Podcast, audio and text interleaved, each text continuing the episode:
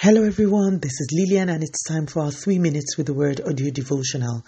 Today's topic in our In Christ series is Provisions, Part 1, and our anchor scripture is taken from the book of Colossians, chapter 2, and verse 3. In him lie hidden all the treasures of wisdom and knowledge. Last week we stayed with Colossians 2 9 and 10 and we tried to visualize the implications of being complete in Christ, who is the head of all principalities and powers. Like I have said time and again, I do not believe that it is possible to exhaust the revelations that will come from these scriptures. So again, I encourage you to share what the Lord is speaking to your heart as we all engage.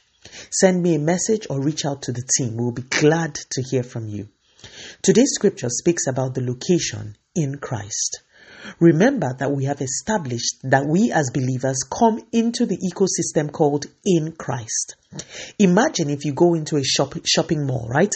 It means that you are immediately exposed to all the shops in that mall. By coming into that mall, you potentially can gain access into every shop or every organization represented in the mall. Now let's bring this analogy home quickly. You are in Christ. This means that you are potentially exposed to everything that resides in Christ. The last day we saw that in Christ dwells the fullness of the Godhead. So God dwells in Christ. We are in Christ. We are given therefore access to this God who dwells in Christ. Today the Bible tells us of something else that exists in this location that we are in.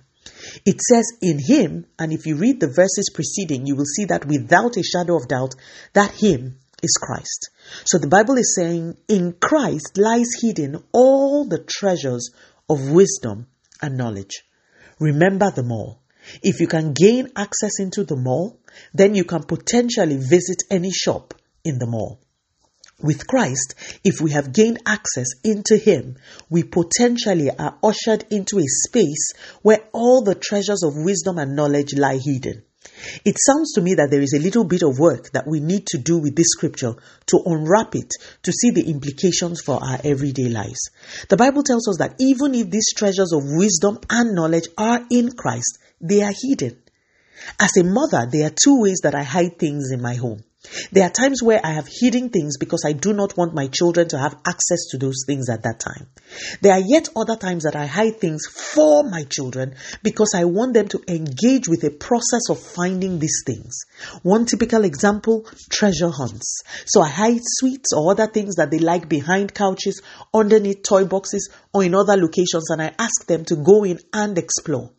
All the treasures are found in these instances, and there is great joy and laughter, laughter when they are found.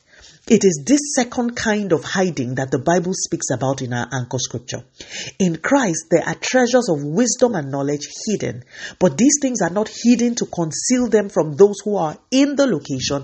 They are hidden for those who are in the location. First Corinthians 2 7 says it clearly.